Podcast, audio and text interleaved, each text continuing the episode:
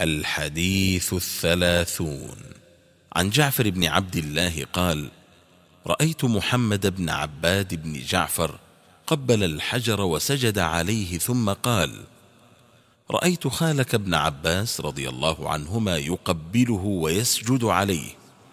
وقال ابن عباس رأيت عمر بن الخطاب رضي الله عنه قبل وسجد عليه ثم قال رأيت رسول الله صلى الله عليه وسلم فعل هكذا ففعلت.